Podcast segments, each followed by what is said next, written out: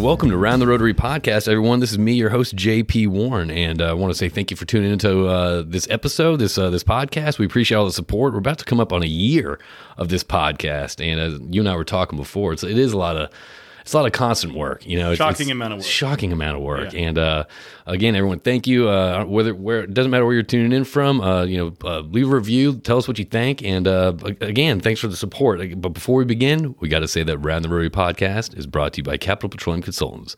CPC specializes in project engineering, well site supervision, and all disciplines in the oil and gas industry. Contact us through www.capitalpetroleumconsultants.com to see what CPC can do for you today. That's the business voice. I mean, that's the podcast. It sounds good. Voice. You- it's you the radio, radio. voice. And with us in the studio today, we have uh, we have Ken Miller, Kenneth Miller on uh, LinkedIn, uh, who is the uh, CEO. And I wanted to say founder, but it was more like you were founder. But it was a lot of peer pressure for you to bring the other guys in So to, to the group, betraying right? my confidence already. It Right? Yeah. So it was a co-founder, yeah. uh, co-founder, bringing the team in, bringing bringing some good, good, like-minded people in. Yeah, yeah. Yes. So you know, A- Abe Erdos is my uh, original partner, right? He and I started together, right? And then his brother David joined us a bit later, a couple of years afterwards. okay. And um, you know, uh, when we started, uh, Abe and I were working together at the same company. It was a little little MWD company called Teledrill. And I, I t- the, the story of me meeting him is kind of one of the funnier ones because um, I, I'm I'm pretty good at software. Okay, like I'm, a little, I'm pretty dangerous at software. I'm terrible at electronics, right? Just absolutely terrible. Okay. but I thought pretty highly of myself when I was in my late late teens, early 20s, and we were working on these MWD projects. And so, you know, Abe got hired maybe a couple months after I did, and he came in, and the first day he's on the job, he fixes a electronics problem that I'd been working on for a week in 30 minutes, like it was nothing. Okay. And so, like, my whole self esteem came crashing down, and I was like, "Who is this guy? I'm going to get him fired. Screw this guy." You know. it sounds like this guy's about to get you fired. The- the, the exactly, fact that exactly right. we're paying this guy for a week when this guy can knock it out in, in, in, in 30 minutes. Yeah, and um, and so uh, you know, I, I, I was it was a really tough day for me, and I went home and I slept on it. I woke up the next morning and I was like, I'm gonna make this guy my best friend. Okay. and so we we've had a really fantastic working relationship, you know, uh, ever since then, right? And like we we definitely have strengths that complement each other. We both taught each other a lot over the years, and so it was great. And uh, you know, I. Um, you know, most people ask us how we got started, right? And so I just it's just a natural progression of this story. And uh, so he, he and I were working on a Teledrill, you know, doing uh, MWD stuff during the day, working on a pretty pretty awesome tool at the time. Okay. And uh, you know, I was I've always been really interested in entrepreneurship, right? Like I've always had Steve Jobs as a hero and all these kind of guys. And you know, I the companies we were working for, I'd look at the the managers and CEOs of these companies, and I'm like, I'm smarter than that guy. Okay. if he can do it, I can do Right. it, right?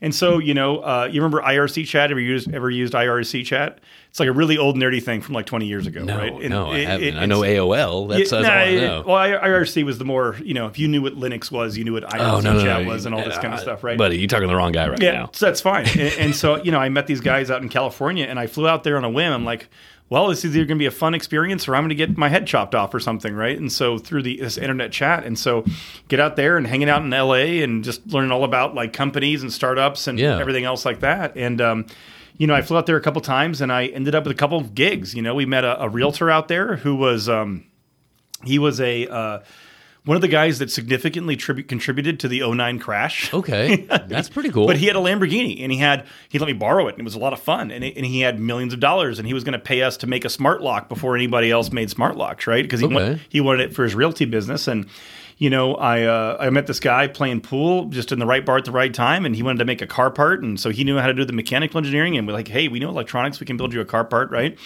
And so, um, you know, I started trying to do all this engineering work, this gig work I was getting on the side by myself. And um, I was doing okay in the software, but electronics was a disaster. I was trying to do the electronics myself, and I kept burning my fingers on the transistors and screwing them all up. And I just finally called Abe because I knew Abe from work. And I'm like, Abe, help me out. He's like, no, you can't do it that way. You got to do this. Go to Radio Shack, buy this one, not that one, you know, et cetera. Do it this way, right? And so I roped him in over the phone, and he's been stuck with me ever since, right? And so uh, you know, we we we uh, we're working uh, teledrill at our day jobs, right? You know, forty hours a week. Yeah. We go to my parents' house and do three or four hours in the evening of consulting gig work, and and that was that's pretty tiring after like six weeks. that, that, that, that, that kind of sounds like this like the start of like you know like one of these big like Amazons or something like yeah we had our day job Yeah, that's still the goal. you know what I mean like that, that's kind of that's kind of what it sounds like Yeah. but it's kind of cool like I'm gonna go back to this point I mean it, it, it's it's I, I don't know if this is uh, just you know who you are as a person or something like that, but usually when people come in and uh, you know there's a new person on the team or that stuff, and they let's pretend they outperform, you know, just like finishing something in 30 minutes versus a week. Some people, I mean, view that as kind of a threat or a challenge, like oh shit, just like you said, well I got I got to get this guy fired, I got to I got to do Yeah. something about, it. I got to protect my thing. But you kind of took, you're like, you know what, I'm gonna be friends with this guy, I'm gonna learn something from this person. I had some very immature feelings for about six hours, Yeah. and, then, and then I grew up. It was a good growing experience. I'm just saying that's, uh, that that probably speaks to I guess I guess how you view I guess uh, conflict or, or or challenges or people or even being kind of you're uh, threatened a little bit like your your job or your whatever that's you're gonna make friends. Yeah. You know you're gonna you're gonna look at it in the better way versus kind of the the attack mode. I feel. Yeah. Well, and I think a lot of people like fall prey to that for a longer period of time, right? And the reality is, like, if you like if you just start going going down your path and you start working on yourself every day and improving yourself, I mean, there's very little likelihood that you're just going to be made redundant because someone's slightly better than you. It's not that's not how the world works, right? Right. It's not. I mean, I guess it does in some in some capacities, right? That maybe I'm privileged not to experience, but like in general, that's usually an irrational fear, Right. So. So let's let's let's let's let's rewind a little bit. Sure. Let's, let's tell me about tell tell us about I guess your background. Kind of gives the elevator summary. Your background, where you grew up, and uh,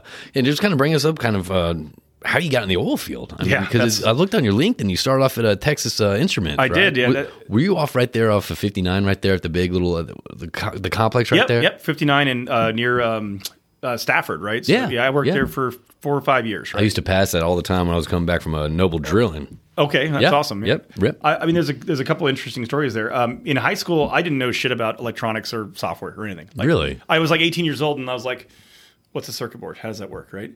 And um, you know, it's funny. I was I was super super uh, arrogant about. I'm not arrogant, but like um, way overestimating my abilities because I remember my friend showed me like a CPU and it was like some ceramic with some metal pins sticking out of it, and I was like, "Oh, we can make this."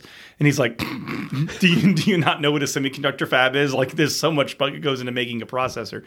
But I mean, I started this entire journey, I, and actually in high school, I was I was really into like liberal arts, right? And so I was a I was a musician. I did Yeah. that stuff. I did graphic artistry on the computer. I, th- I thought I was going to go into like 3D animation or advertising, right? So you're very creative. So your high school career before Yeah. you got into electronics, you're very creative. Yeah, E- correct, Either exactly, you're, right. creating music, videos, or or graphic art. you know, I, I went to this fantastic high school called Hightower High School, and, um, and when it first started off, it's it's kind of demise today, unfortunately. But like it was a fantastically progressive program, and what they had is they had four colleges, like pre colleges, in the high school, right? Okay. And they had a computer academy, they had an engineering academy, they had a medical academy, and they had a broadcast academy. Okay. And this was cool stuff. Like the engineering, the computer kids, we had tons of access to like iMacs and Photoshop and whatever else. Yeah. The engineering kids were building robots. You know, and this is all in high school, right? It's usually stuff that's, that you do in college, not high school. Yeah, high school, you're, you're stuck with the boring shit. The medical kids Yeah. are, are doing like intern rounds at hospitals and they're doing pre med stuff. And the you know the the broadcast kids have their own TV station in the in the high school, and we're doing our own TV shows, Yeah. right?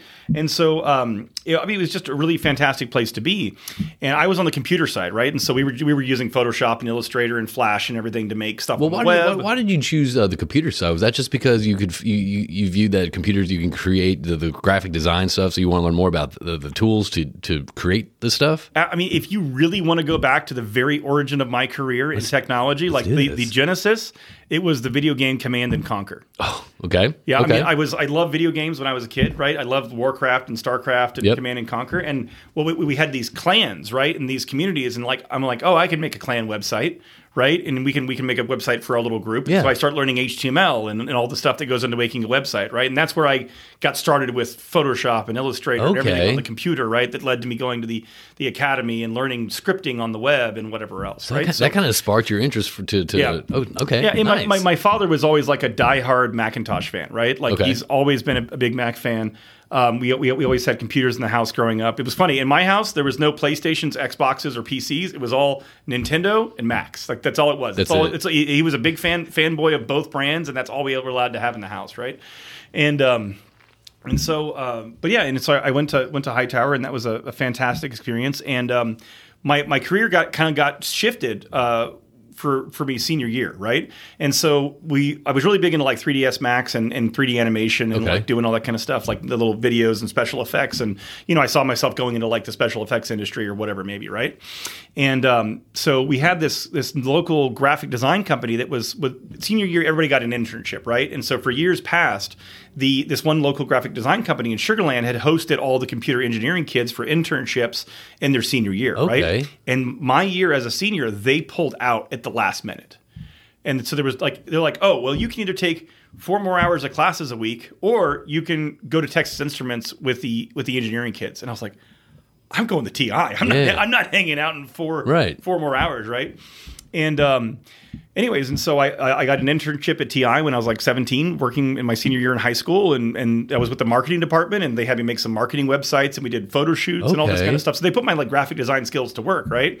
And I was pretty good at it, uh, at least good enough for them to pay me like eight bucks an hour because I got an internship my summer after high school, right? Okay. And so they had me there all summer, and I, I don't really know if like my boss said, "Hey, we've run out of marketing work for you. You- We're going to have you interview with the engineering manager." And I'm pretty sure that was code speak for "We're tired of you, Ken. We're going to give you to engineering now." We're we're pass, we're passing the buck. yeah. And so, so he had the engineering manager come down and interview me, and he's like, uh, "Well, do you know C coding?" And in my head, I was like, "Well, I know PHP. That's got to be pretty similar to C." So I said, "Yes." Okay. That was on a Friday. And so like I frantically write okay, it's like, okay, you come start in the engineering department on Monday, right? And so I frantically ran home and I taught myself C code all weekend. And then I showed up on Monday and all of a sudden I'm an embedded C, so- C software development intern, right? So did you enjoy the marketing side of things? I guess Oh, the was- creation of it. the- Absolutely, it was yeah. a, lot, a lot of fun. I mean, in marketing is is fun because it, you get to study, you know, your competitors. You have to study like what what people, but what not really what, what makes them want to buy, but like what is good about your product that someone would buy, right? Right. And so that was always fun to do, right? And so it was interesting at TI because we were selling microcontrollers, right? And so microcontrollers are the little tiny miniature computers that you know. At TI was in the automotive department, and so we were, we were doing the little processors that would go in your airbag system or your radio or whatever else in your vehicle, right?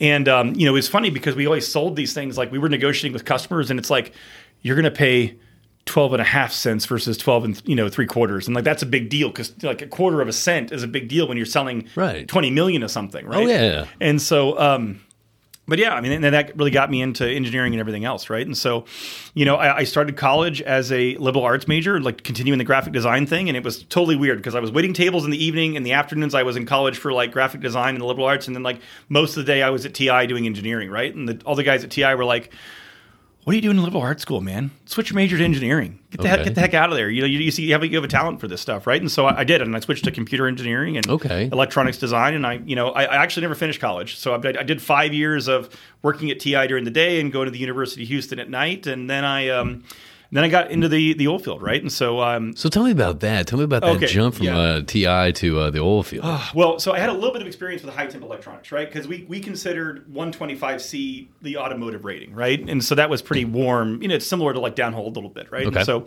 but um, God, if you really want to go to the origin of this one, uh, in French class in sophomore year, okay. I this is an embarrassing story. I was I was hitting it on this girl, right? Okay. And very unsuccessfully. And she's like, "Nah, I don't like you, but you know what? You play guitar. My my brother plays drums. Why don't you hang out with him?" Right? And so we got into this band. You got so you got passed again. Yeah, yeah, yeah, yeah, exactly. and so, uh, but I got to know their family really well, and the, and, and their father worked for Schlumberger, right? Okay. And so, and he, he kind of got to know me, and he knew I was technical, and so he recruited me into Teledrill, which was this little company, right? So they'd all left Schlumberger, and they're working in this little MWD startup, and he got me to come from from TI to Teledrill, right? Okay. it, it really wasn't him. He got me interested technically, but it was actually the entrepreneur who who was was operating the business that got me to come, right? And um, you know, I, I remember making the jump from TI to Teledrill was really scary for me, right? Because TI, big company, I you know, I, I was going to turn from like being like basically an intern into a real employee and have like benefits and a career path and all this kind of stuff. And there's lots of the people that were encouraging me to do that. And so there was like a really secure future for me at TI. It looked like, right? And so I was like, they're like, you're going to go work for this little tiny oil field startup, like that, like the oil field. Did you know anything about the oil field? No. Okay. Like, like nothing. No, right. Nothing whatsoever. Right. Yeah. And um and you know uh, it was funny. The entrepreneur he said to me, uh, he's like, Ken, why don't you want to come work for us? I was like, Well, I've got I've got job security for TI at TI. And uh, he says, Ken, what's job security? And I was like, well, you know, job security. He's like, Ken, job security is a myth. Yeah. I mean, the, the only job security you have is the job security you make for yourself by making yourself better, right? And I was like, That's some great advice right I'll- there. sold. Yeah. sold. Okay, I'll come join you. You know, and and and he was right. You know, and that was a, a, fantastic experience. And I, that's why you know, when I was working at Teledrill, it was fantastic because like I'm 20, 20 years old, twenty one years old, and they let me write all the code for like all the MWD systems and everything else like that. And it was fun. I met Abe there, and we got to really learn a lot about technical chops and got to learn MWD systems and all this kind of stuff. And man, I, I'll tell you, like I really struggled in college, right? I, it was hard for me to find a calling. Like I kind of begrudgingly switched to computer engineering based upon my experience at TI, but I wasn't like like I liked writing code and but I wasn't like passionate about it, right? And um, and so I, I actually this is this is something I usually don't admit, but like I remember being at freshman orientation in college, and they said, you know, look to your left, look to your right. Two out of the three of you will not make it through college. What a shitty thing to tell But, but, but students. it's statistically correct, right? But the weird thing was in my own head, I, I went, yeah, it's probably me. Is is that because I mean is that just because one of those things where you're like, hey, look, I know myself. I'm not going to dive into something unless I'm passionate about Well, it. I was really passionate about working, right? Like I really liked going to TI and working for eight hours a day because I, I, I felt like I was always pushing the envelope and like I'm, I'm, I'm like going and doing stuff at my day job that you uh, as a freshman that you really wouldn't see until you were a senior in college. Right. So I was like, I'm learning so much more on the job. What do I need college for, You know, right? we, Like, we don't need the theory behind? I mean, it. the only reason I was going to college for you know a, a degree was so that I could ha- say I have a damn degree, right? Yeah. And because you know TI's like, well, it's really going to be hard for us to give you a salary as a full time engineer if you don't have a degree. you Yeah. know, even though I've been working there and outperforming other en- degreed engineers, but you know, and, and and it really it was a it was a good time for me to to really focus on like trade and on the job training because. I was going to school. I graduated high school in 2004, and then um, I would have been on track to graduate 08, 09, right? And that Okay. was right in the middle of the crash. Okay. Right. And um, I'm really glad that I was working during college because not only did I have like four years of experience, I had a career path when everything crashed. Right. And like if I had done what I was told to do, which was don't work during college, pay attention to your studies. A lot of the kids who did that at the same time, like their careers got delayed by two or three years because they didn't have the experience. no, because they came out in the crash and there was no jobs in 08, 09 when everything crashed, right? Right. Like it was really difficult for a new grad to get a job. And so a lot of a significant number of people had their careers delayed and they started working maybe in like 09, 10, I'm sorry, like 10 or 11. Yeah. And I've been working, I mean, I was like six or seven years ahead of them in career experience because they got delayed and they were only in college, right? And so for better or for worse, I feel like that was a decent path for me, right? And, um, and so, you know, we, we, we worked at Teledrill for about 18 months. And then I told you I was flying to California and getting these gig work and stuff like that, right? And so what happened is like we, we did like the gig work in the evening for like six weeks. I'm sorry. I I, I got to pause you. I, I think that's that, that's fascinating me. The fact that so first off, if this if this uh, the, the the the person that that told you about job security, if he didn't give you that advice, do you think you would have made the leap? No, Okay. Yeah. All right. So totally convinced me. so that just shows kind of the impact that kind of people have in people's career and trajectory and life and all that stuff. One sentence to me entirely changed, changed it. Yeah, yeah, absolutely. That's pretty cool though. How you can dial it back to that one pivotal sentence to you. Well, it's easy to it's easy to connect the dots in hindsight, and I I could be over attributing it, but it's I mean it's a pretty simple explanation, right? But then, but then you this uh, this going to California. I guess what what what was that? Was that that you wanted to learn something, make make a couple more bucks, or you just want to learn about uh, new technology? Or I mean, what? Well, there's so many startups in California, right? And I was like, I'm going to start a company. I want to be in Silicon Valley. I want to do all this kind of Yeah. stuff, right? And so that's that's what attracted me out there, right? And so it was really, really interesting. That's, that's that's so. How long? How long this uh, this going to California thing with the gig? So you're working at the company for 40 hours or Yep. 60 hours a week, and then you're doing it at nighttime. Yeah, and Abe and I started working in the evening together, and we we would you know work at Teledrill from nine to five. We'd go to my parents' garage and work from like six to ten. Yeah. And uh, after about six weeks, we were exhausted, and my parents were really tired of having us around, right? Because we Right. were like trying to build high temp circuit boards, and like we were melting them in the oven and making my parents' house stink when it caught on fire for like a month. Oh yeah. Yeah. And um, anyways, and so it was really fortunate. We we got into some negotiations with with Teledrill, and they said we we proposed. Um, Hey, let us spin off from you. We'll make our own company and we'll work for you under contract so you don't lose us, but we get to go do our own thing. Okay. Right? And that worked really well. And, and it was funny because their CEO at the time said, Yes, you can do that, but I'm not going to do pay you a dollar an hour more. Like your salary is going to be your consulting rate. And I was like, Okay, sold. Right. And at that point, we had, you know, it was me and Abe, uh, getting started, we, we recruited a couple other kind of friends that we knew that were technically inclined, Yeah. and we were like five guys, and we got set up in this little office we were paying five hundred bucks a month for, and then hey, we got full time work now, we got a full time company, right? And so that's that's the genesis essentially, right? But I mean, you asked like, okay, that one entrepreneur saying that one thing to me kind of changed my career path, you know, uh, and you asked me earlier if like, I worked at the building at TI fifty nine, like, like I I am so glad that I took the leap and went with the riskier choice, right, and not the safer choice. Because if you know, I drive by that facility today, and I could not have a better representation of what would happen with my career path, right? Because the group that I worked in, which was the automotive group, entirely disbanded, disbanded, gone. The building I used to work in, demolished, like just leveled to the ground.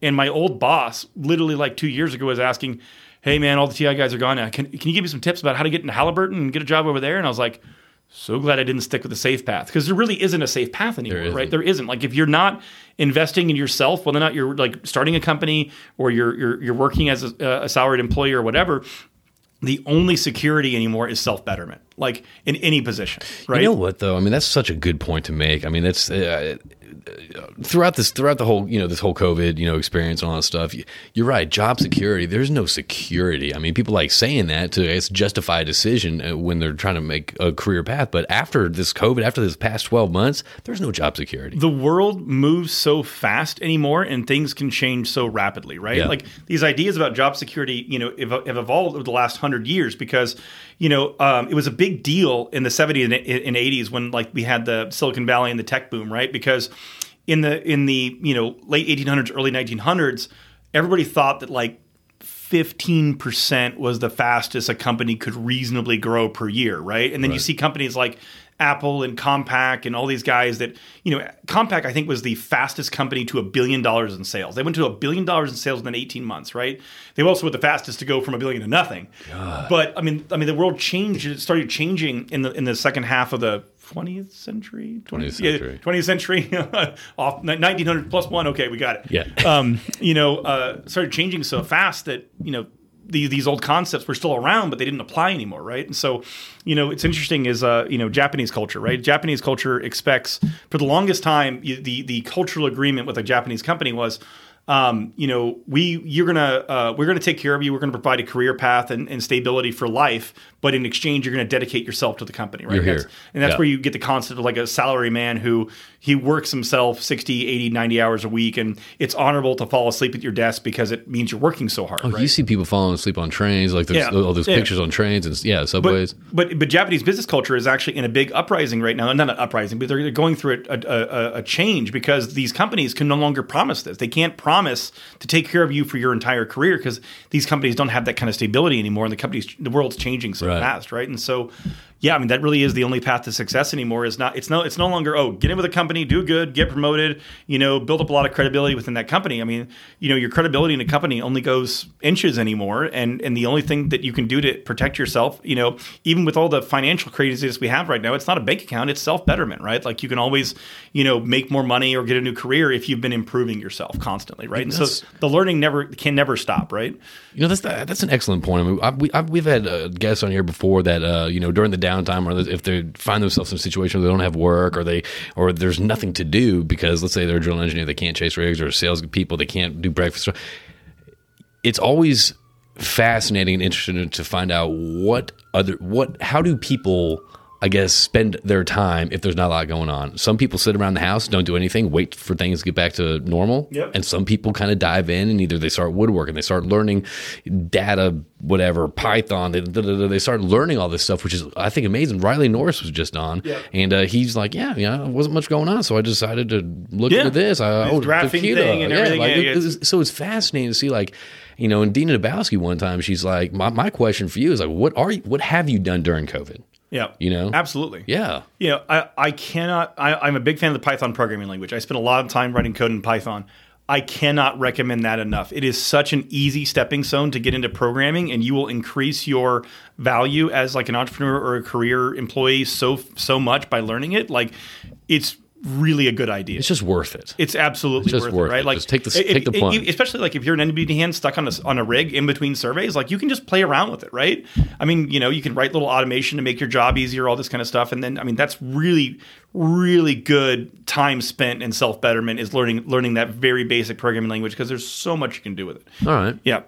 So we're we're- so self betterment now. So I mean, if if if we're self betterment for you right now, currently, we're- Uh, like what? We're, if you could, if you had time, all right, I'm sure you there. you- There's a, my entire focus? waking existence is a self-learning experience right like I, I have never gotten to the point with a company where like I'm not learning something new or taking on something new. And like if I find myself doing the same thing day after day, just executing a job function, I get very unhappy, right? Okay. So um, I am uh, uh, like I am the embodiment of the Peter principle. Like I have always been promoted to the point where I'm incompetent Yep. and I just have to learn, right? Yep. And so um, you know the new, the new even saying yes to that program that you had, to learn over the weekend. Yes, correct. Yeah. And so, um, I mean, I, I have really done a decent job structuring it so that my nine to five is is, is betterment, right? Just I get to do it on the job, right? Now, beyond that, it's listening to podcasts like yours, right? And I, My listen, man. I'm a big fan of the drill down. I like the Spears Yep, Brothers; they yep. give a good economic perspective, but.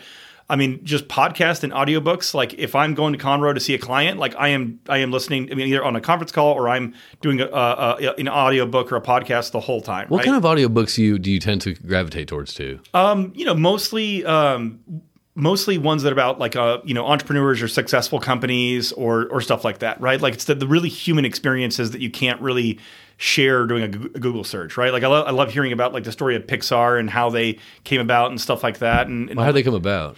I mean, that's you know, I'm I, I'm going to reveal the fact that I'm a huge Steve Jobs fanboy, but like that was another Steve Jobs company, right? Like they they you know he invested in they, so well, going back to the beginning, but like Pixar started as a bunch of guys from the Uni- University of Salt Lake, Seattle, who were just super into you know graphic Okay. 3D graphics, right? And they wrote some of the first 3D software, and then they became uh, uh, part of Lucasfilm, and George Lucas owned, owned the group for a long time, and then he got divorced and he was bleeding cash, and so he sold the group to Steve Steve Jobs, right? And then Steve Jobs was he's obsessed with making computers, right? And so what he had he tried for like a decade, he tried to get Pixar to to make like specialized graphical design computers, like computers that were specialized for 3D imaging, like animation or medic- Okay. medical imaging, and they were always flops. Like the Pixar computers never were commercially profitable, and they he just sunk money into the company for a decade, right? Like, Okay.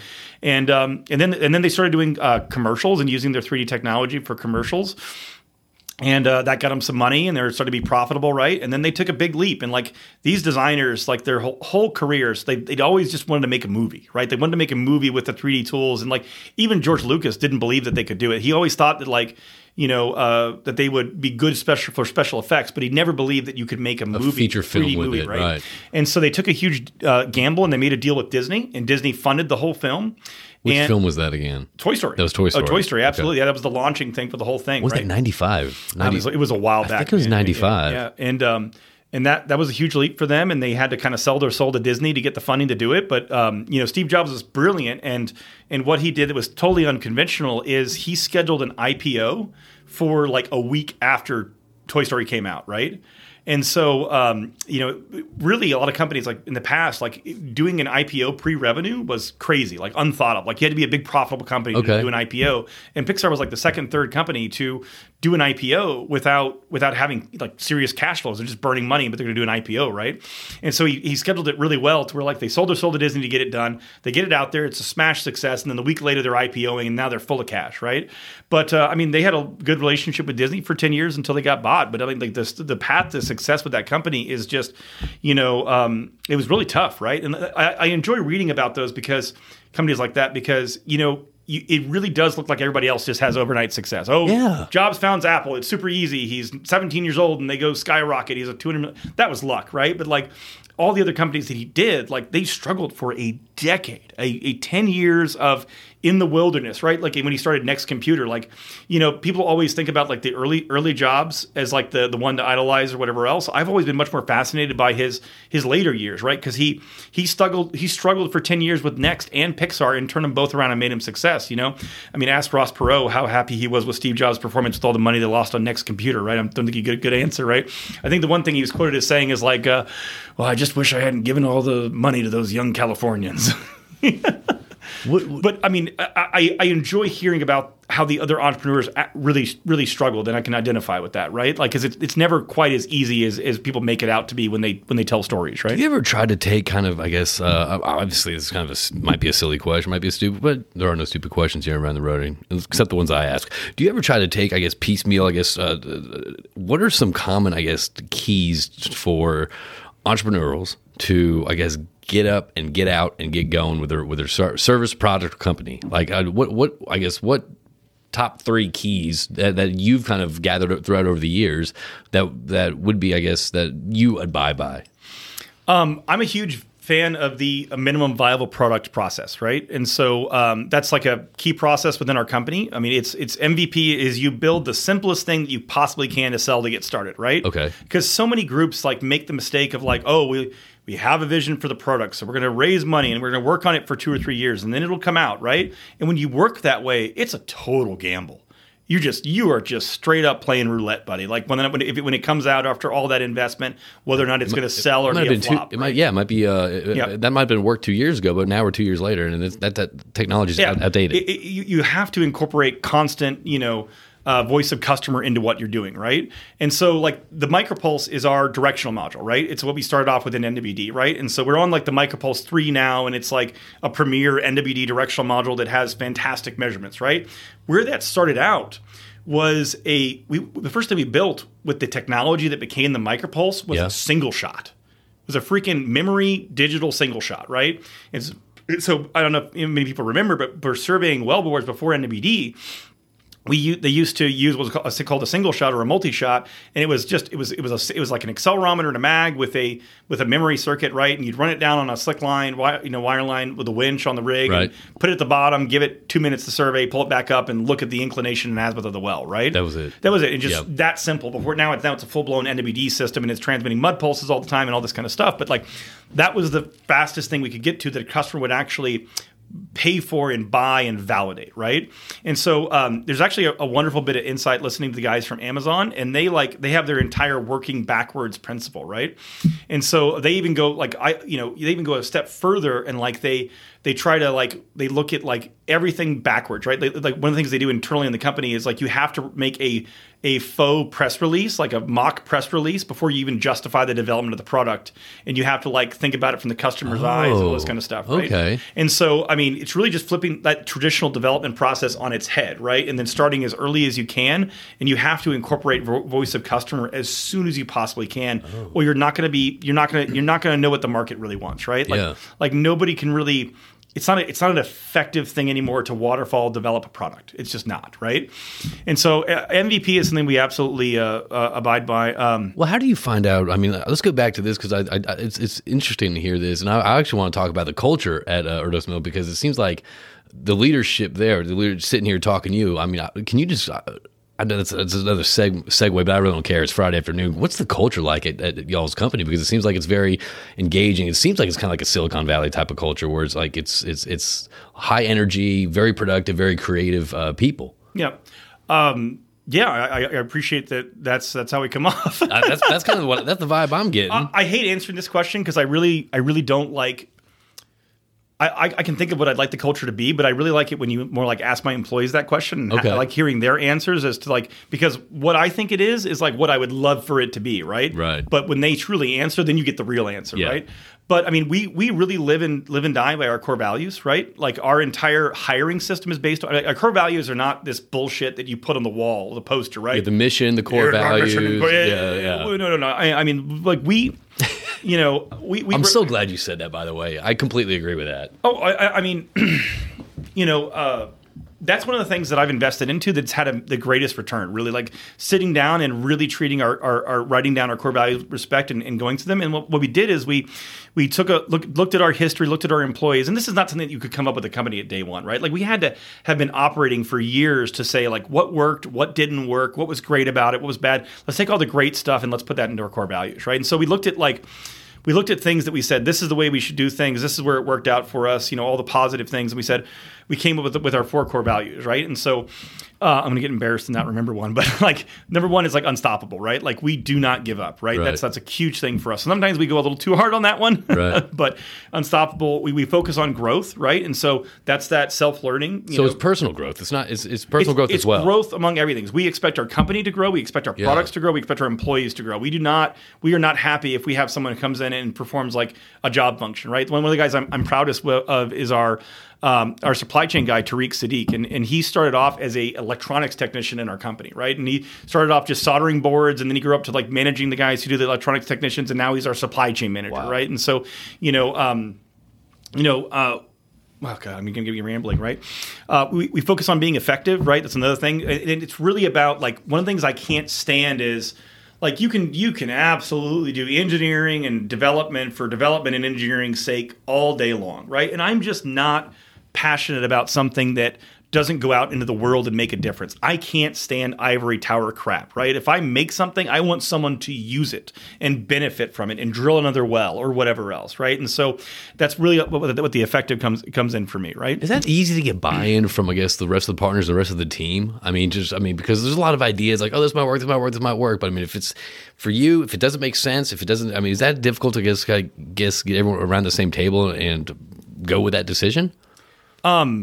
You'd be surprised when I wrote these down how easy the buy-in was.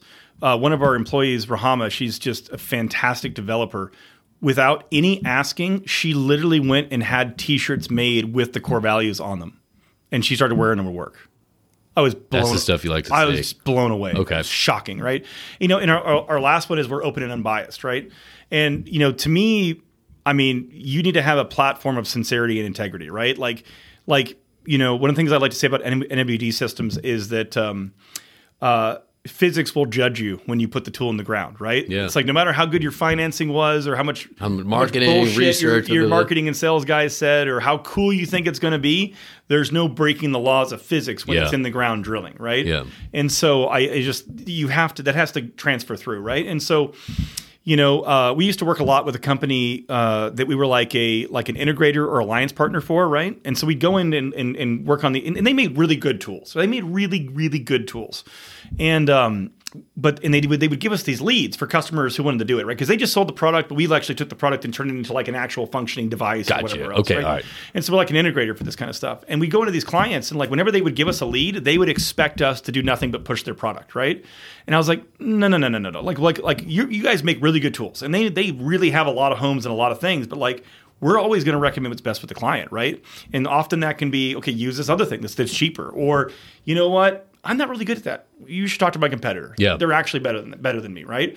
And so the, like that is you know, it, it all feeds back among, upon each each other, right? Like, like you can't grow if you're not honest with yourself about your own weaknesses, right? And so they're all kind of foundational to each other, right? But anyway, so we wrote down these core values and we started living by them, and like they have grown to come into every part of our company. Like different parts of our interview process are designed specifically to test how unstoppable you are, or or how honest you are, or how you know you've been growing yourself, right? And so it's it's built into our hiring process. It's built into how we level our salaries. It's built into how we review our employees and how we review our, our status and how we're doing. I mean, it's it's it's it's That's a fascinating thing how it encompasses kind of every aspect of y'all's business and, I- people. And I spent seven, six or seven years thinking it was total horseshit.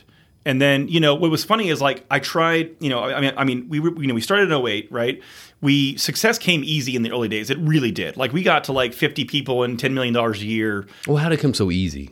working hard. It was working hard in a good oil field, right? Like it, it really did, right? Like we didn't have to have a lot of good infrastructure in place. We were just pretty darn good at what we did, and so we got lots of opportunities and lots of contracts. We, we didn't suck most of the time, right? Okay. But you know, at, I love that. I love that. well, I, I, it's one of the things we say internally, which is not a sexy thing today, but sexy thing to say. But like the goal really is to suck a whole lot less than you did yesterday, right? Just suck less than you did yesterday. Just keep going day after day after day after day. and be right? honest with that too. Be honest, Yeah. like, look, I had a bad day. Like, I, I, I kind of messed this up, or I shit the bed over here. Like, it was, it was bad. Like, be honest with yourself. Like, okay, I could improve on that a little Yeah. bit. I mean, every day's not gonna be great. Well, it, what what I what I really can't stand with with MWD systems is like it's just like directional services. Like everybody goes in and they say, "Oh, I got the best guys, I get the best tools, they never fail," all this kind of stuff, right? And we can't say that. It's like, no, guys, look, we we feel like we make a great product. It is going to have a failure, but when it has a failure, this is what we will promise will happen Yeah. every time. We will get you answers within 24 or 48 hours. We will absolutely root cause it. We'll build improvements back in the product. That I can promise you. We're gonna make know? it right. Exactly right. Yeah. And um, I- I- you got me rambling there, but yeah, it is. You know, oh, I was, gonna, I was saying that. Um, you know, I spent I, I spent like seven years just working hard, right? Just like working really hard and just executing, just doing the day to day, just tackling everything in every meeting, right? And then I was like, okay, where do I start investing, right? And even even investing in good tech like wasn't enough. Like everybody everybody thinks of tech as like this magic bullet, right? No, if, if, if you have that, then all of the problems Oh, are solved. yeah, it's all uh, taken care of. I mean, I would say to you that, like, in my opinion, technology, you know, innovativeness or whatever else is like 15% of business success, maybe. Okay. Like, I just, I don't, I don't, you know, tell me I, about tell me about this a little bit more. Let's peel back the layers. What's, Well- what's the other eighty five? I mean, it's, it's, it's your people, it's your culture, it's sales, it's marketing, it's operations, right? Like, you know, I mean, a, you know, a company is, is this silly analogy, but like, it's, it's really like an engine. You can't just have one cylinder not firing and, and everything's gonna be fine, right? Yeah. Like, you know, I mean, if, if sales isn't performing, it doesn't matter how good the product is, right? If if the, if, if sales is selling and the product sucks, then you're you're screwed, right? Yeah. And so, you know, if you're not marketing yourself, you're not growing. If you're not, you know, investing in a culture, you're to get bad employees, and like everything has to work across the board to be successful, right? And I I, I, I don't, wanna, don't even want to apply that label to myself, right? Like, but we're growing, so that's at least good, right? Right. And so, um, you know, I mean, I spent I spent almost a decade trying everything else, and I'm like, okay, maybe core values aren't bullshit. Maybe I should invest into that. And so, really, after the crash in 15 or 16, we reinvented the company, rebuilt it from the ground up, and that was one of the first things I did, right? And so, there's actually this phenomenal book called Traction. Track, okay. And so, um, you know, it's interesting. Is it? It totally seems like change your life miracle horseshit. And and a lot of times I don't like to mention it because it kind of it kind of comes off as like I'm a little bit crazy. Yeah. but it is just a really good set of ideas and processes for running your business. And so what the guy who wrote the book did is he went out he, he ran a business and he went out and he studied like 150 businesses that were successful. And he kind of compounded that down into a very simple entrepreneurial operating system right? Okay. and so look a good company like has some amount of processes right I, I you know starting starting as an entrepreneur as like a young guy 21 years old like fuck processes excuse me processes are for big companies that's how big companies die and like after like bleeding and bleeding and bleeding I'm like okay a little bit of process is a good thing Well, because you feel, you, I guess you would feel as an entrepreneur. It's like you know, I mean, I guess who were some of your idols uh, growing up as entrepreneurs? I mean, Steve Jobs. it was, it was always jobs Jobs, right, right. Yeah. I, I love Larry Ellison just because he's such a badass, right? You know, and he started a lot later in life than the other guys, like Steve Jobs and those guys. Were like, Yeah. 21 years old, I'm worth 200 million dollars. Larry Ellison didn't start till he was like 34 or something, right? And so that was always a big thing for me. I, I mean, I'm, I do, and there's a lot, there's some negative stuff about Amazon in the press, but like, I am like Amazon's dominance is absolutely shocking, and it's absolutely something to to, to, to emulate, right?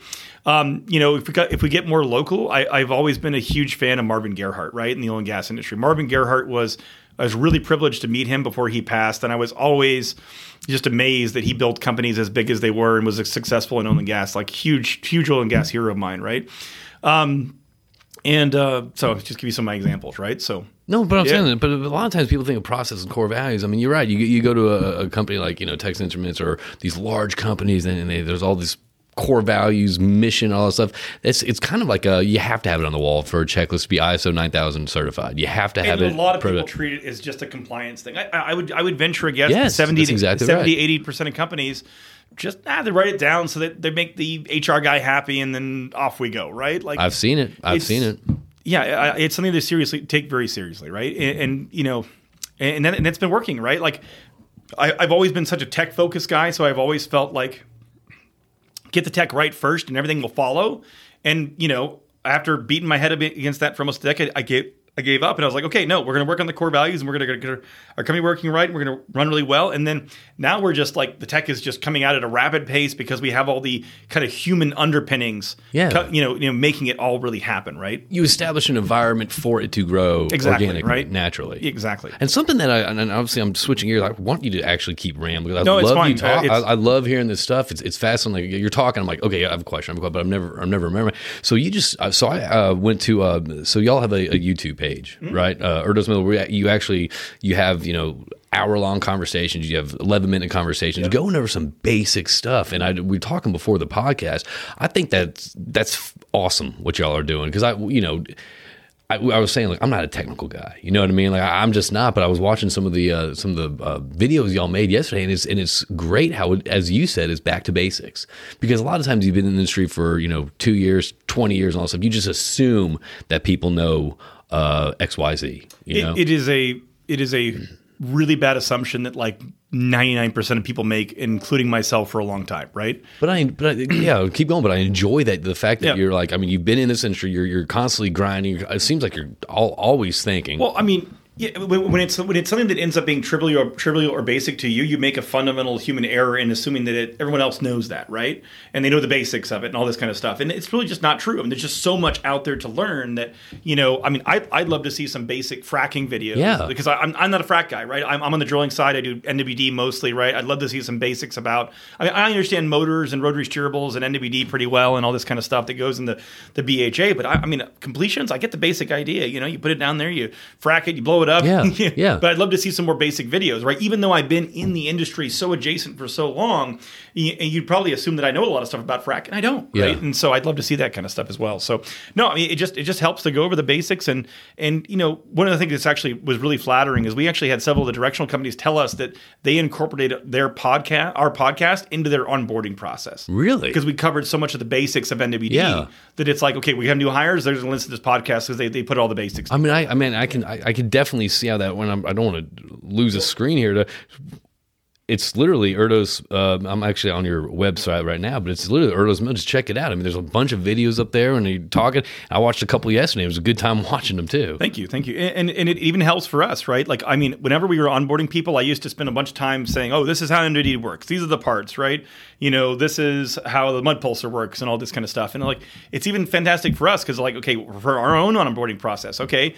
You need to go look at all of our marketing because it's really educational. And you need to listen to the podcast as part of your onboarding process, right? But it's not so much industry specific where it's like, okay, this is good for our industry folks to learn about this, learn that. I think the point is you make it so anyone can watch it and understand it, whether they're one day or one hour in the industry or whether it's, you know, 15 or 20 years in the industry. You make it so everyone can watch it. I think too, I think industry education is crucial right now, um, especially what's going on right now with the, the geopolitical, the narratives and all that stuff. I think education, not just, you know, people in our industry, but also outside our industry, so they understand a little bit more because, again, I watched this uh, Netflix movie. I got a, seven, a seven-year-old Bigfoot. You know, I haven't seen that one yet, Bigfoot but it's been in the news, right? Bro, it's I'll show you a four minute clip about it. It's it's, it's but but the thing is though, it's like the guy is talking. It's like oh, this bombs, the big birth of bombs gonna go, Big Daddy bombs gonna go, and the oil's gonna come. So I think to have these educate these basic educational things, so not only just onboard process, but also just share with you know their family, your kids, or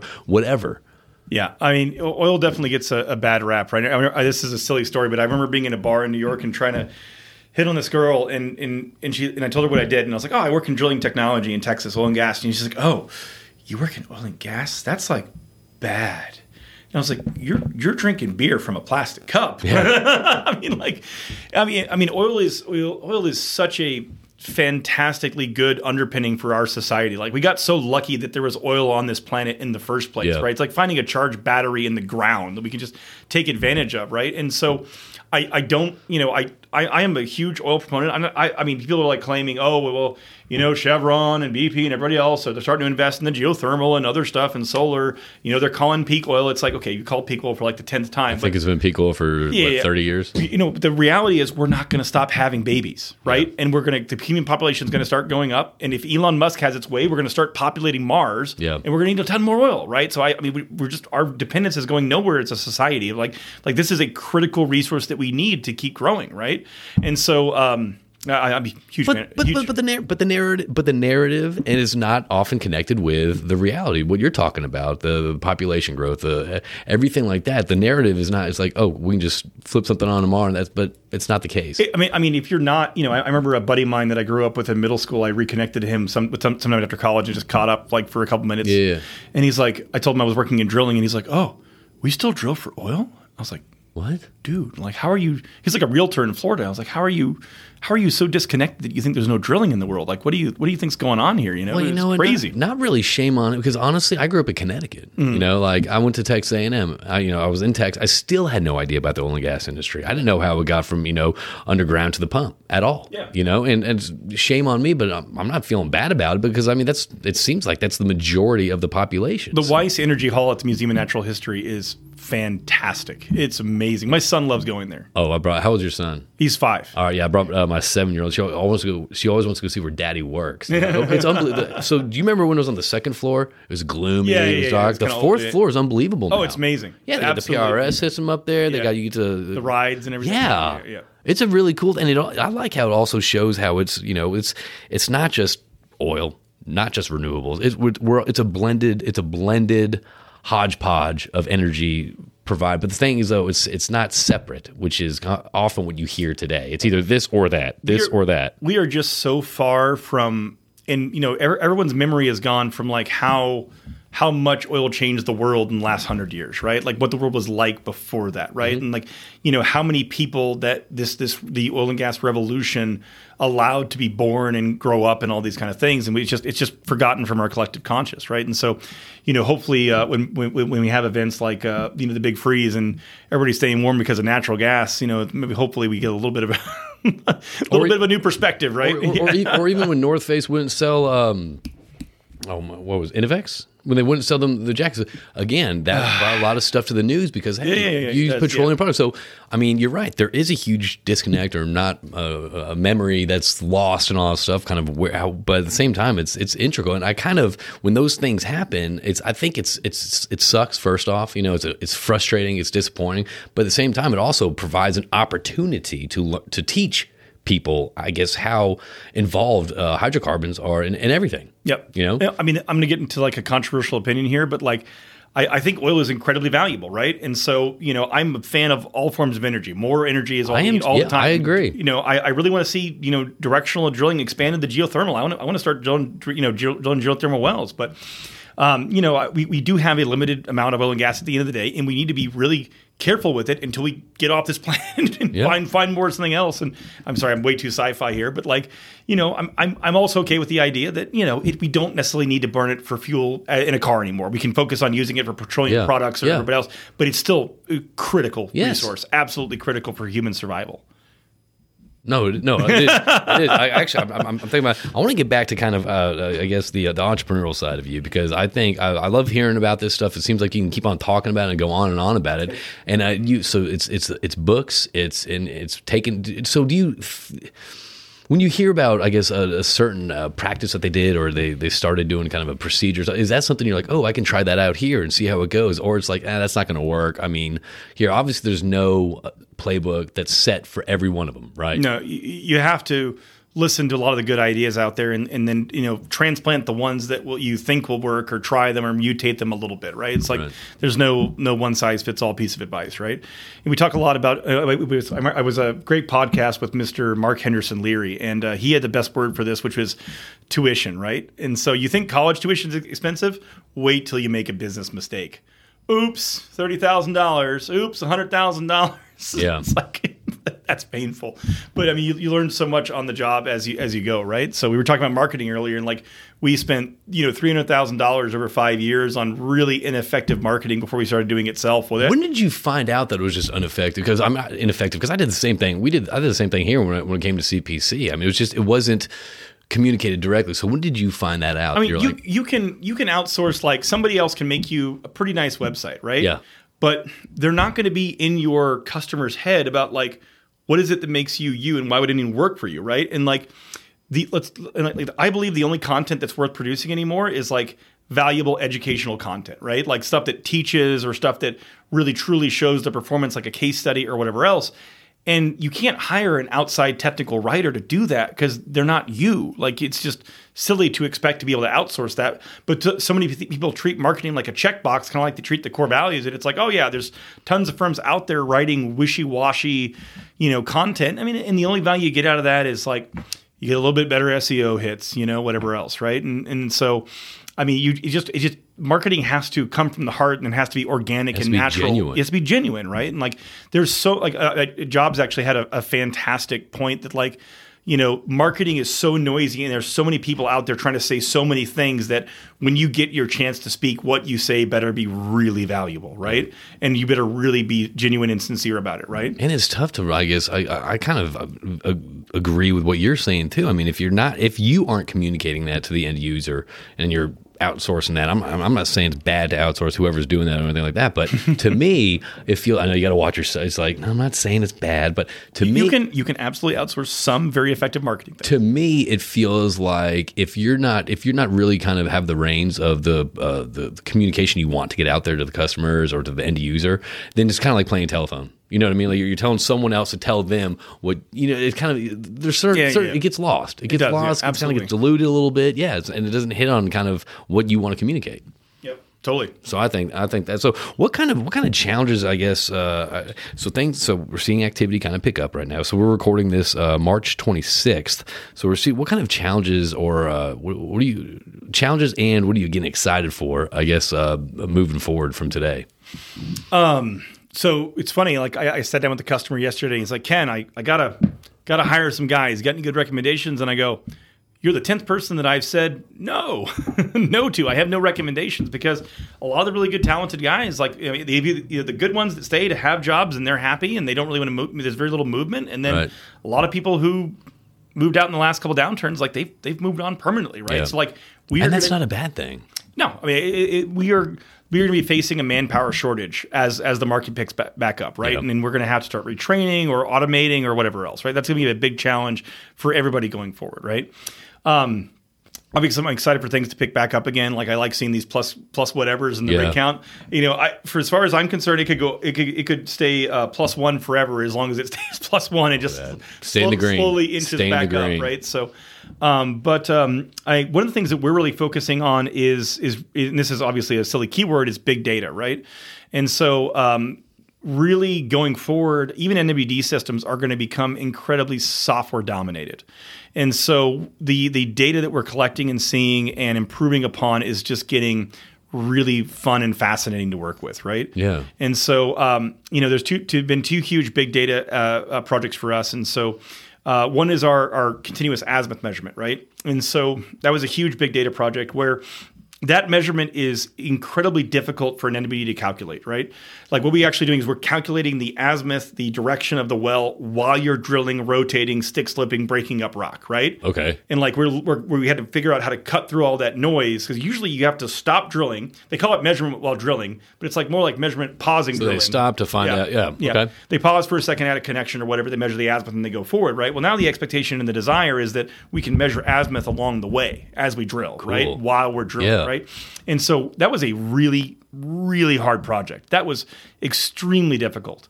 And we struggled with it for probably two years, making almost new, no progress trying this method and that method and whatever else, right? What kept you going though? Sheer stubbornness. Really? Yeah. I, I, Are you that type of person that like once you set your mind to something, it's we're gonna figure this out? I am, I, you know, and girls. Uh, like I said, I, I I struggled in college. The first time I got on a rig and was was like part of a team building an MWD system, I was just obsessed. Like MWD systems are so much fun to me because they they include so many aspects of technology and engineering. Right, like if you want to compete in a modern MWD system, you have to have a mechanical engineer to build the the, the outside, the Yeah. housings, the pressure ceilings. You have to have electrical engineers to build these circuit boards. You have to have software develop, I mean, firmware developers to write the firmware that goes on the tool in the ground. You have to have controls engineers to write the filters. You have to have data scientists to analyze the data. We have to have software developers to write the decoder on the surface. We have to have web developers to write the automation in the web. There's like no part of like the technology stack that MWD doesn't touch. I love that. So it's, it's- to you, it just doesn't get boring. It's it's, it's incredibly technically fun and challenging, And right? it seems like with all that, all the you know the the, the, the chefs in there kind of coming in, it, it seems like it, it's you're describing it to me. It sounds like it's its own organism. You know, you need to have everyone in, and kind of it kind of creates uh, you know you the the the the engineer that creates the body, the, the software, the Yeah. technology, the, It- it is- everyone. it is a really fantastically. I, I like big challenges, right? And it's a big challenge to build a good system with all these different disciplines, right? And that that complexity is actually increasing, right? Like to make a good MWD system in the past, you didn't have to have controls engineers or data scientists. Now you do. Like, like the bar is going nowhere but up, and, Okay. and so it's it's it's fantastically interesting. But um, so I was talking about the continuous azimuth, right? And so we struggled for years with that, like we just weren't getting anywhere, right? And so what we did is we came up with this chip called the flight recorder, and the flight recorder has like a gigabyte of memory, right? And what we did is we just ran tons of jobs and we recorded the the extreme high resolution data of the drilling path the entire way through, right?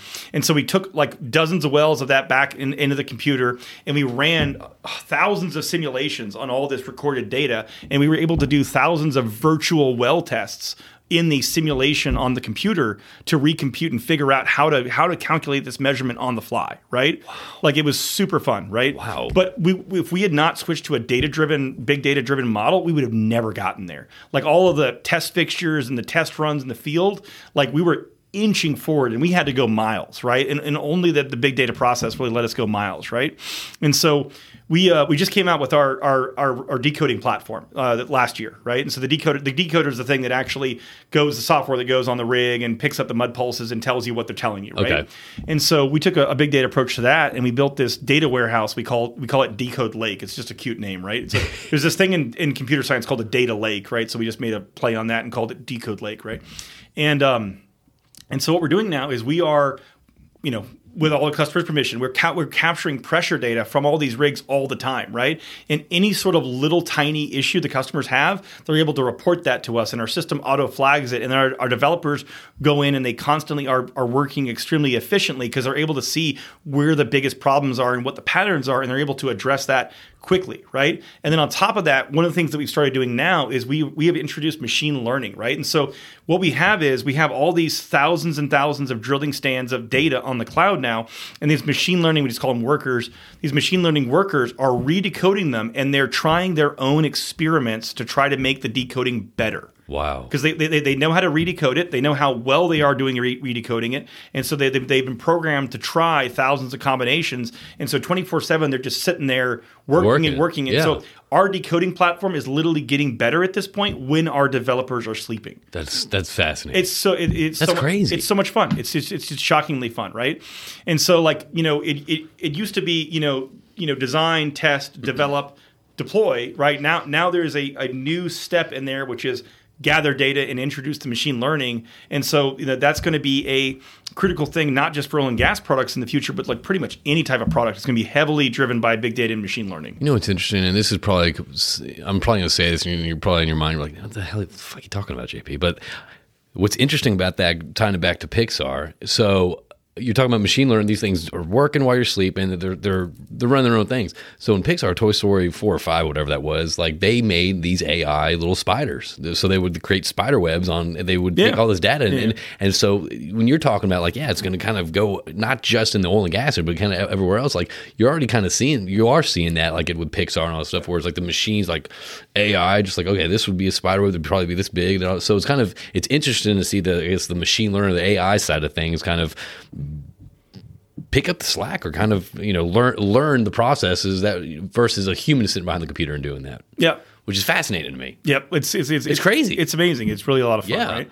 But I mean, what I've always you know, appreciated about Pixar, the Pixar guys, is is one that was just one more good example for me as an entrepreneur because it's very demotivating when you see when you feel like everybody else has overnight success and you don't, right? So it's, it's always reassuring to me when you see someone else struggle for a decade before they start kind of tuning it in, right? Well, it's the whole comparison Yeah. thing. Yeah, exactly. The joy, yeah. yeah. And um, and uh, and on top of that, I mean, I, I, you you uh, I feel like a lot of people like this this job and technology. It's really hard, and it would be really nice if things would just if I could just keep making the same thing and just print money, right? Yeah. Ain't gonna happen. work that Ain't- way. Ain't gonna happen, Especially right? technology. You know, the world is so aggressive now that if you're not constantly, I mean, Elon Musk said it really beautifully. He said, you know, whoever innovates the most, that's who's going to win the market. Just, just period, right? Yeah. And um, and so you have to embrace the chaos and the change and the constant inno- innovation. That's what I've always appreciated about the Pixar guys is they're always like, okay, we got that done, we made that effect, we look really good. And what's the next one? Now, okay, we're going to do a billion leaves, Yeah. on a, billion leaves on a digital tree, right? And so um, it's always, it's always been fascinating to see them work. Or the tangled, uh, the tangled hair, every Yeah, strand. Yeah, it's got to crazy. push something forward, right? So you're you're you're driven, you're you're you're you're motivated, you're an entrepreneur, and you're also stubborn. When have you ever been uh, in a situation when when you're kind of trying to tackle a project? and stuff? When is the giving? When not the giving up point? The point where you're like, you know what? It's, let's just let's let's focus our energy somewhere else.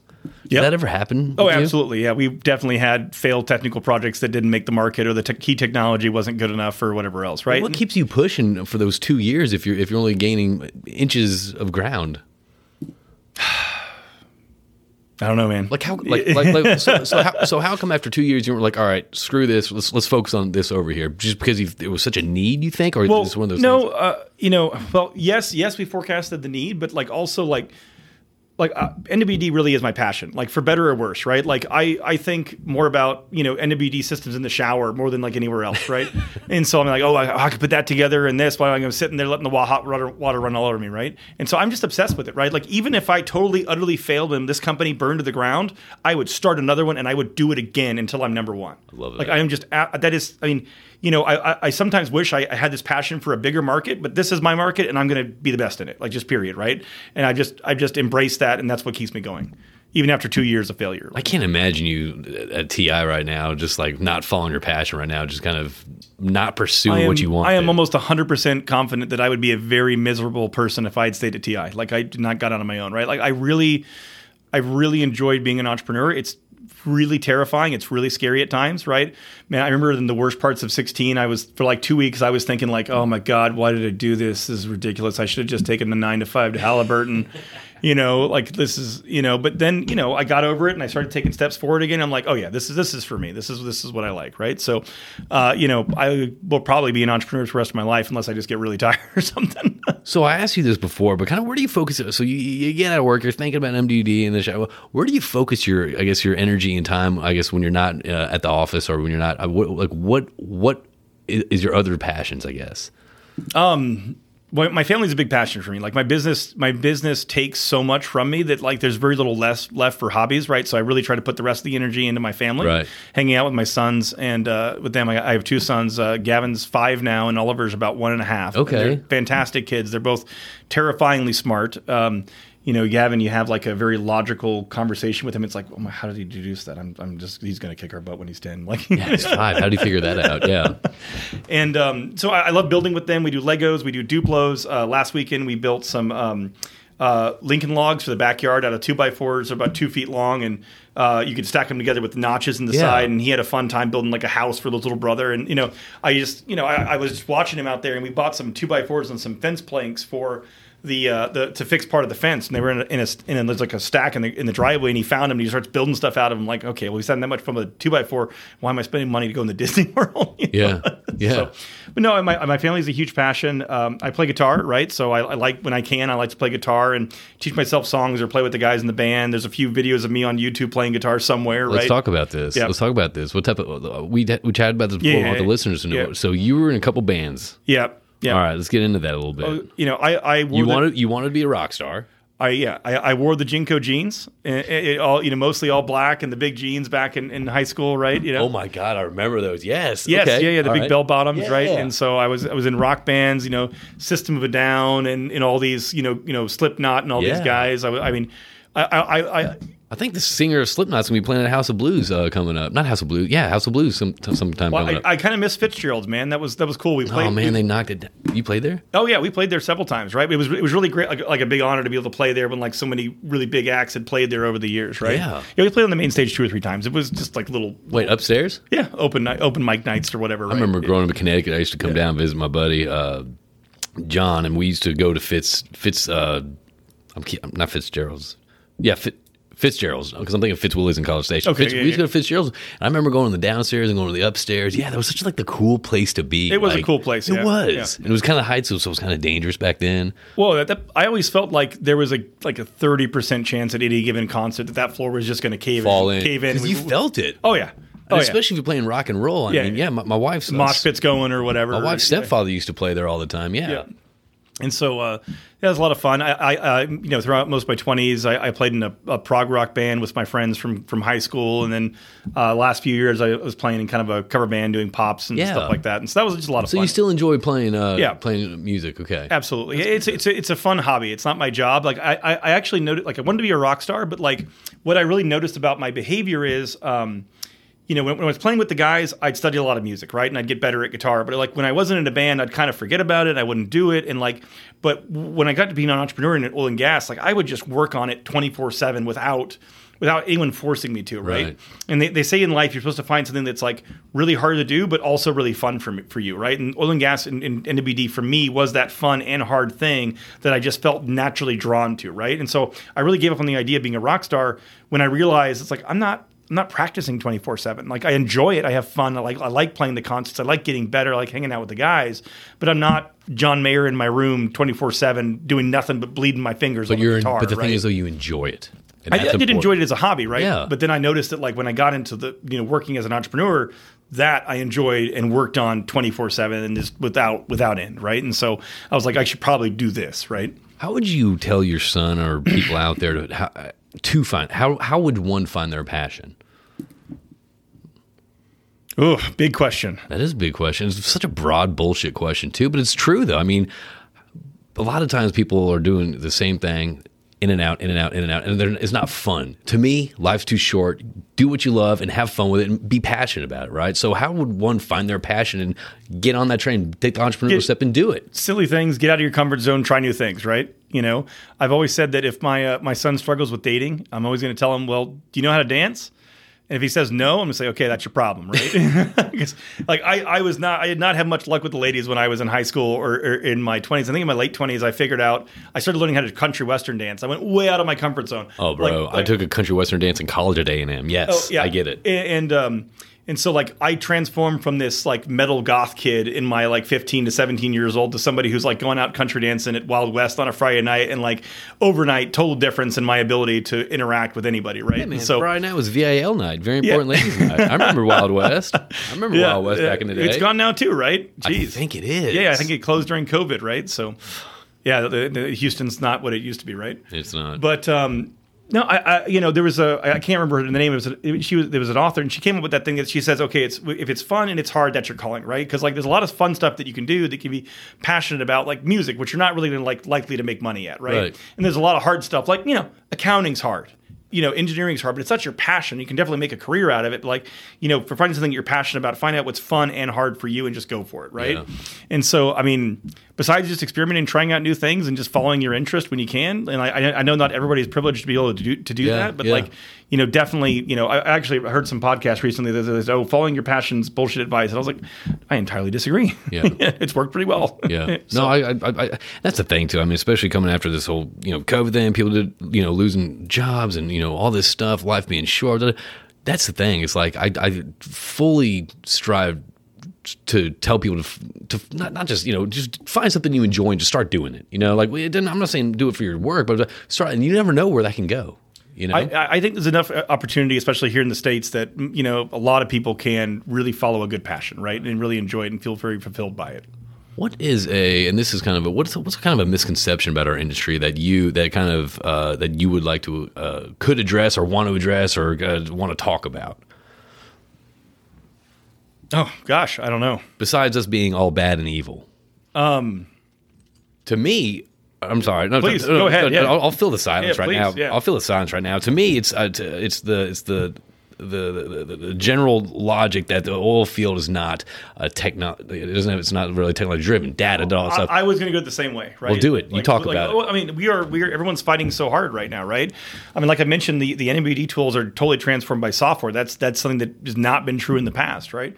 Um, you know, there's tons of people out there like the the Mobilize guys and the the Corva guys are doing a good job with the drilling data and everything, and like you everyone. didn't see this shit Yeah.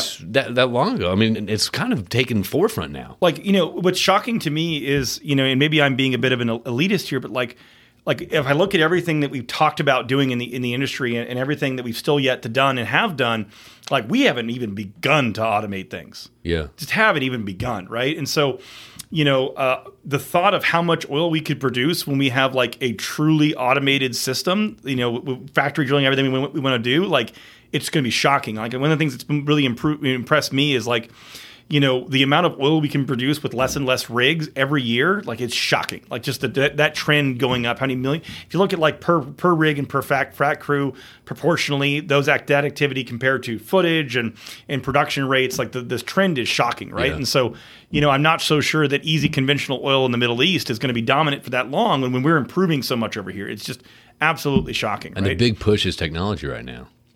it's, it's it's I would just call it knowledge, right? Like it's just making better decisions. Like like so much of oil and gas has been voodoo bullshit. Well, I've done You know, this for yeah, 34 years. Exactly, right. tell me how to drill a for so long, Yeah. right? And so I think now that we actually have data, and like one of the things we're still missing as an industry is s- just stop talking to me about technology until someone ties drilling to production. Like award your drillers a bonus based on how many freaking oil, ba- you know, barrels of oil come out of the ground. Yeah, not, Not a record well, not, how, fast, not it how drills. fast. I mean, we Just- talked we talked just about that. tie it together. Just stop talking about it and tie it together, right? And so I think the first software platform that does a really good job of analyzing all the drilling and production data and finding a good correlation and giving people real insight to that is where it's really going to be, right? Yeah. And so, uh, I mean, that that to me is it's shocking we don't do that as an industry, right? But I, I, I wouldn't say that like, yeah, I, I think a huge misconception is that we're not a technology driven, you know, uh, industry. Like, like if you actually read about Schlumberger's history, they used to have R and D centers in Silicon Valley in the seventies, eighties, and nineties. okay. It's crazy. Like, like we've always been a very technology forward industry. This technology is really hard. It's shockingly hard, right? I mean, it is it is by comparison like so much easier to build a circuit board for a computer than it is for a downhole system. It is like uh, just you know a completely. I, I like to say about this industry, well, at least with MWD and everything else in drilling, it's like we have all the requirements of space with none of the budget we have to we have to build a satellite like thing that goes miles underground Underground, has to work reliably has to succeed Yeah. in the mission has to be reliable and we have to get it done on a shoestring budget compared to the billions they, they dump into a rocket or a satellite at nasa right and so that's one of the things that i really enjoy about this sector of the industry is very little red tape no fda you know we, we just get to build shit and try it out Yeah. right we worked in medical devices for a while with the fda that was just miserable but um, it's just I- i'm not a big red tape guy i like moving fast Yeah. and i hate you know You hate dealing with bureaucracy and bullshit a- like that. absolutely right Yeah. Yeah. and so, um, yeah, it's, it's it's just a massive challenge, right? So, I, I mean, we are we are you know, there's a lot. We, we, do, we probably hang on to stuff that just works for too long, but that doesn't mean people aren't trying technology. It's just a really difficult market to try technology in, and then really it's a difficult space. I mean, yes, a, a rocket you know has some shock and vibe. It doesn't have 35 G's RMS with 250 G shock hits for Nonstop. You know, 200 hours while it's drilling a run, beating the living f out of it, Yep. right? Like it's just, it's not, it's not the same thing, right? So, but it's, it's fascinating.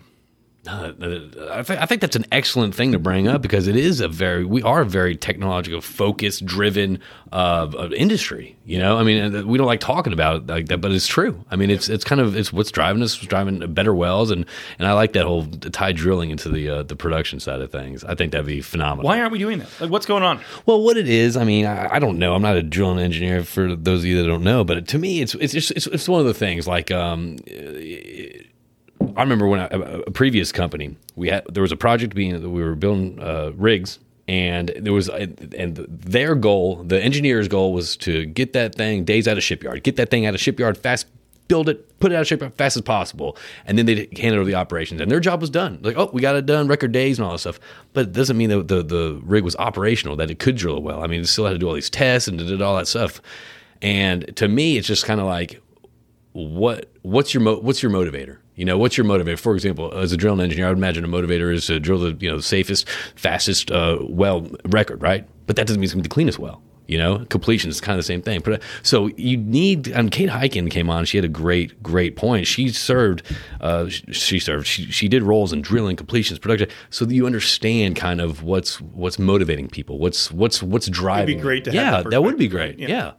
So and, and, that's just communication. That's communicating. That's learning something new. That's constant learning. It's okay. Well, how are you doing this? Why are you doing this? Is this important? Okay. So if I did this, would this help you out? And so you're kind of tying in the whole process together. some of the best drilling engineers I've, I've worked with, we, we have these really fantastic multi hour conversations about technology and like, would this help or not, right? Like, it drives me nuts when, like, you know, we, we just want to know whether or not you have a tool that performs or not. I, I've actually had sat down and had technology brain, future five years off technology brainstorming, tech, you know, conversations with, with drilling engineers, and it's just really fantastically Yeah. fun, right? So we, we are thinking about technology all the time in this industry, right? It's funny because like I don't want to be, you know, it's gonna make me sound a little bit arrogant, right? But um, you know, a lot of times people are like, "Oh, we're going to come into oil and gas, and we're from cell phones, or we're from Silicon Valley, and we're going to flip this thing on its head because you guys don't know what you're doing, and you're all backwards." And it's like, It's like, dude, we've been trying that for years, man. Best of luck, buddy. Come on in. we've been trying that for years. Oh, water's warm. Come on, Yeah. bro. you know, there. You know, there. I, I, I, I, yeah, I won't go into that story, but I don't want to poke fun. But you, right. get my meaning. yeah, no, I'm not. I know people come in and think it's all easy. Like, oh, you just, you just don't know what they're doing. No, we, we, we've been doing that. We've been trying. I mean, we, we what we do is we send wireless signals from five miles away through the damn dirt, and it's ridiculous, right? Like, I mean, the radio doesn't work, GPS doesn't work, cell doesn't work. You know, mud pulse and electromagnetic telemetry. Like, find me another physical phenomenon that will send radiation or energy through five miles of rock. That's fascinating It's to me. crazy. It's right? mind You know- blowing. You know, it's interesting. Like the electromagnetic technology actually evolved from the military. Um, you know, there is the there are these massive antenna stations that are uh, are you are, are built in like I think they're like in Pennsylvania or something, but it's like a 27 mile long antenna. It's a shockingly huge antenna, right? And what they're used for is when our subs are really really deep, they can't receive radio communications. Like you can't Yeah. use a satellite or, or an onshore radio uh, to talk to them, right? And so you have to set, you have to some way to tell the sub, hey, surface, so we can communicate with you. And so we built you know, we built these, and the Russians built these, and there's these 27 long mile, mile long antennas that use the Earth as a conductor and you know send like a five hertz radio wave across the planet to tell the sub to surface, so we can talk to it through a satellite. And like that's the genesis of like the idea of the electromagnetic technology that we use to send wireless mud pulses because we're using the drill string, which is two or three miles long, as a big antenna, right? Yeah. And so I mean, it's just really cool, like just shockingly cool. Fascinating Yeah. stuff. That's real cool stuff. So, okay, so we're coming up on an hour and uh, 20 minutes right Oh, now. geez. Which, uh, but honestly, I could sit here for another 40 minutes or to an hour, tw- another hour, 20 minutes if you want to. So, what else? What, what, what, coming on the show, you know, coming on the show, I know we've been kind of going back and forth and kind of planning. What, what, what do you want to discuss? Uh, kind of, what do you want to plug right now about uh, Erdos Miller? Plug. Oh man, we. Dude, you know what? Let's do a plug. Let's do a plug. I mean, it, we've we've heard about you, your, your your your theories, your books, your what you do, how you drive your team. Talk, give a little plug on Erdos Miller real quick. Man, put me in the hot seat. Elevator pitch, right? Eleva- complete elevator pitch. we really focus on being true partners with our customers, right? Like I don't, you know, it's not just about the tech we provide. We really want to work with people who feel the same way we do, right? Yeah. So I told you that the core values kind of permeate permeate our company. They also permeate who we work with. We decide who we work with based on those core values. And you know, we have a big will to win, right? Which is a great phrase that we borrowed from racing.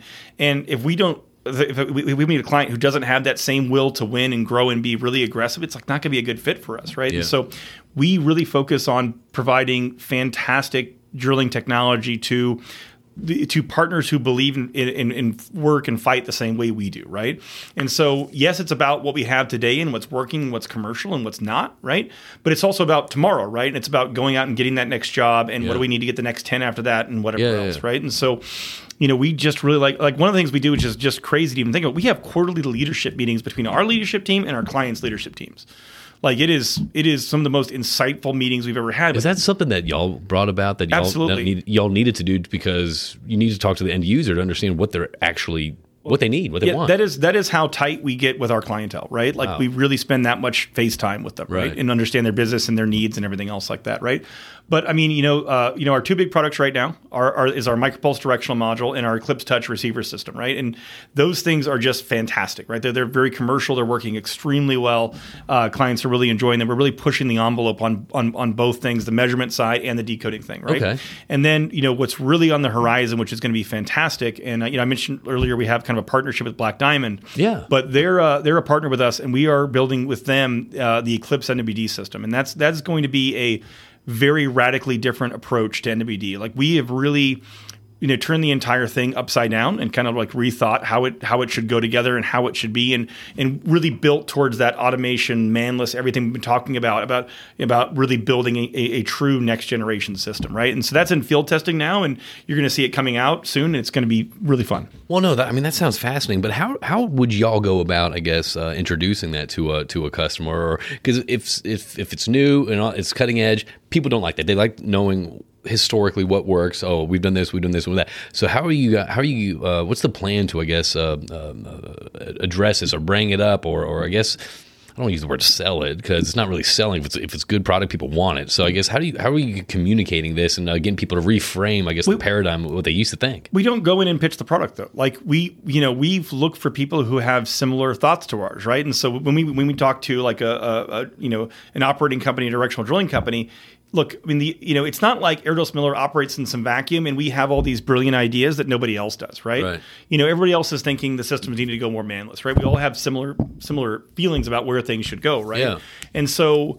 Um, you know, when we meet someone who feels the same way we do or thinks the same way we do, you know, pitching the product is is is, is natural because it's like, okay, that's what I want, right? And not only that, like the product doesn't come about first and then we pitch it to the clients. Like, like the the ideas for the product started by having conversations with, With the, the with the clients. in these first place in the first place, right? And so it's not like we have to start from scratch. Oh, here's this brilliant thing that I've been inventing for three years in total secrecy in my garage, and here you go. Do you like it? Like that? That is not how the conversation goes at all, right? Yeah, dude, I would have liked it 18 months ago. Yeah, yeah, exactly, right? So, um, and so it, it ends up being a pretty natural conversation, right? But like even with the operators, we look, for operators who are technology forward, who are you know have a, a real big will to win and want to change things, and are willing to take a big risk and try the next step, right? It's so fun too working with like-minded uh, people like that who have that strive, who have that strive to improve something like that.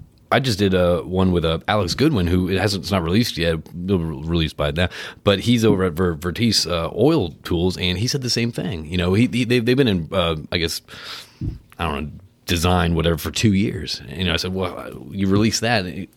You know, release that, it's going to be outdated. He said, no, the, the number one thing that we do, we sit in front of the customers first. That's the most important thing to find out what they're looking for. Let's build this together. You know, let's find out what makes sense, what doesn't make sense. Mm-hmm. And if it's outdated, if it's, if it's something that doesn't work, it's, so it's kind of similar to what y'all do. Y'all are having these serious conversations, these, these constructive conversations about kind of what, what are they looking for, what works, and what, what do they want to see. Yeah. And then y'all just kind of take that and run with it and still, and still include them in the process. Yep, absolutely.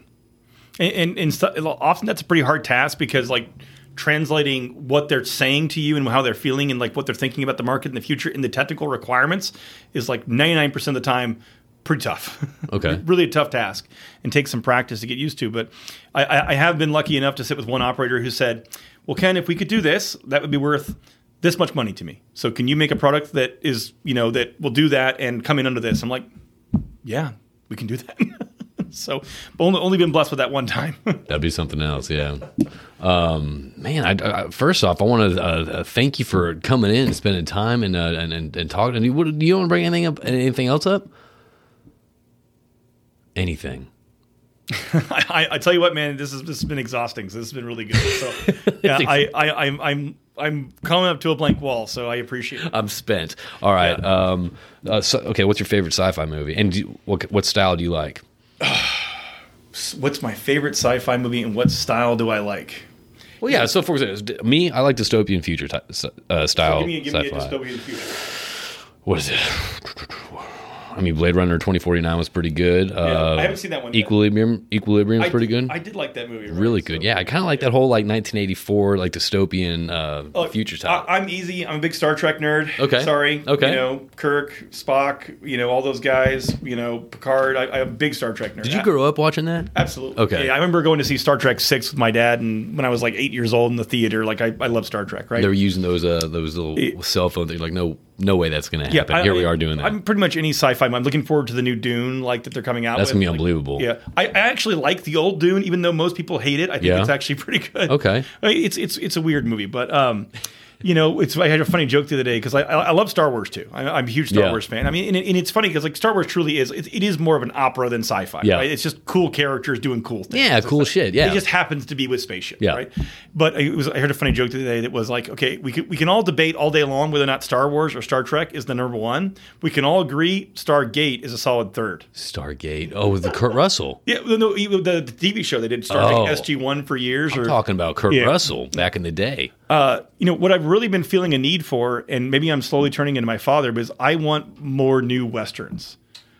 Like that's Man, that, they that's- haven't done it. I, I really appreciated the True Grit remake they did. That was that was a fantastic Yes. movie. There's a really good mo- uh, series on Netflix called Godless, which is about some you know so a, a, ga- uh, a breakaway guy from a gang that, that they fight and I think I saw that. it's really good. They have the, they have the town that's all full of women because all the men died in the coal Yeah, mining accident. yeah. It's really fantastically good, right? So And I, what, what was that one movie with? Uh, I love Django Unchained. yes, Brutal movie, but really good. and that's obviously Quentin Tarantino. Well, Which yeah, I, I saw a funny thing that, about him the other day. It was like, uh, you know, someone was saying, you know, Quentin, do your do your movies have to be so violent? And, and he says, look, man, you don't you don't go to the, the Rolling Stones concert and ask Mick and Keith to turn it the f down, do, do you? No. So yes, my movies are going to be hyper violent, right? if you don't like it, don't watch it. yeah, correct. Yeah. Yeah, if you don't like it, don't watch it. But that's a good call. They didn't need to make another western. I mean, more more good western. Yeah. like, like I think the industry we kind of bur- the movie kind of industry kind of burned itself out in the fifties, sixties, and seventies with westerns, and it's kind of been all superhero movies and sci-fi since then. But like I'm I'm feeling the need for more good westerns. You know, do Tombstone two, yeah, do that. or just just new stuff. bringing it back, bringing it back. Three ten to Yuma, that was a good We'll do a, movie. yeah, Well, yeah, we'll do a six ten to Yuma. Yeah, the, the one that the one that he missed. So, anyway, everyone, this is uh this is you can find uh, uh around the Rotary on uh you know obviously you're listening right now, but you can find us on Instagram and YouTube. And again, leave a leave a review, leave a comment. We appreciate everyone tuning in. Again, everyone, this is Ken Miller, the CEO and co-founder, partner, uh, entrepreneur. Um, fascinating uh, uh, uh, gentlemen. Thank you for joining us and thank you Thank for taking you. your time. And uh, again, I really appreciate it. And again, I can be talking to you for a long time. But again, it is Friday afternoon. We can do it again sometime. We'll do it again sometime, definitely. And um, thank you. You're welcome. Thank you for coming on. I appreciate it. And uh, you can find uh, Ken through. Uh, you can find him on, uh, on on LinkedIn. Again, it's Kenneth Miller, and uh, we'll uh, we'll uh, be sure to put uh, you know the Erdos Miller website and all that stuff so they can check it out. And also, Small World. I guess it's uh, y'all's uh, podcast is sponsored by Gibson Reports too. Yes, Little yeah. David Gibson, Big huh? fan of David. David and I, David and I have seen eye to eye a, for a long time. I can see that because he has that entrepreneurial mindset too, just like you. he's he's absolutely crazy. He's a crazy person. I love that guy. He's great. He's unbelievable. So I would see. I would have. I would assume that sit in a room with y'all too. That's what we should do. We should get you and him in the room together and just have just have a conversation. I think that'd be fascinating. Well, you should throw somebody else in there that we'll actually argue with because David and I will agree with a lot of stuff. Okay. All right. Well, we'll go over list names after this then. Again, everyone, thank you for listening around the Rotary. Again, this is uh, Ken Miller uh, with uh, Erdos Miller. Check them out. And uh, thanks everyone for tuning in. and We'll talk to you soon.